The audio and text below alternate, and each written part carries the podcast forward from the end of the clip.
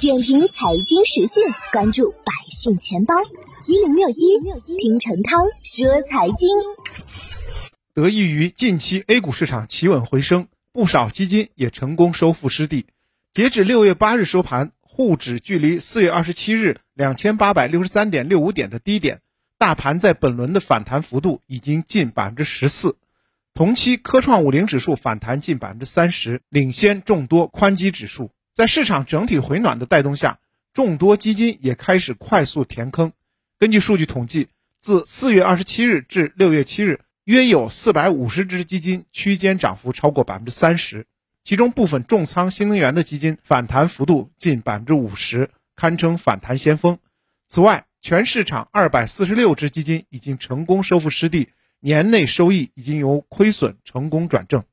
数据显示，自四月二十七日至六月七日。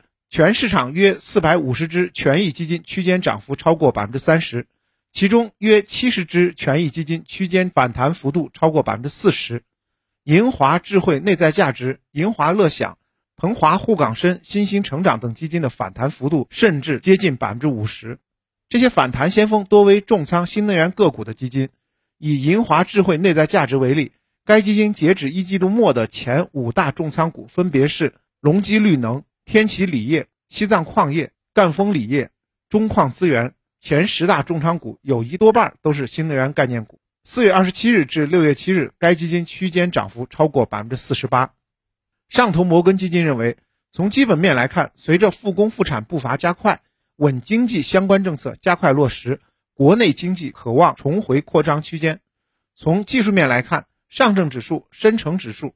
沪深三百、创业板及中小综指等均已多日收于六十日均线以上，市场短期向上趋势或可延续。从估值面来看，创业板指数和科创五零指数当前近十年市盈率历史分位数分别只有百分之三十六点三八及百分之九点六，后期空间巨大，配置价值凸显。具体到板块主题，上投摩根基金建议可以继续关注稳增长下的新老基建。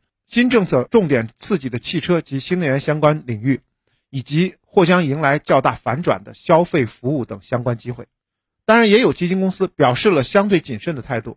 例如，博时基金认为，本轮超跌反弹的行情时间和空间均已演绎充分，后续市场关注点将向基本面验证切换，市场有望从超跌反弹行情重回震荡市，结构重于仓位。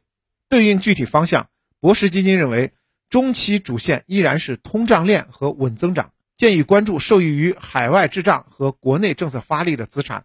点评财经时讯，关注百姓钱包，我是程涛。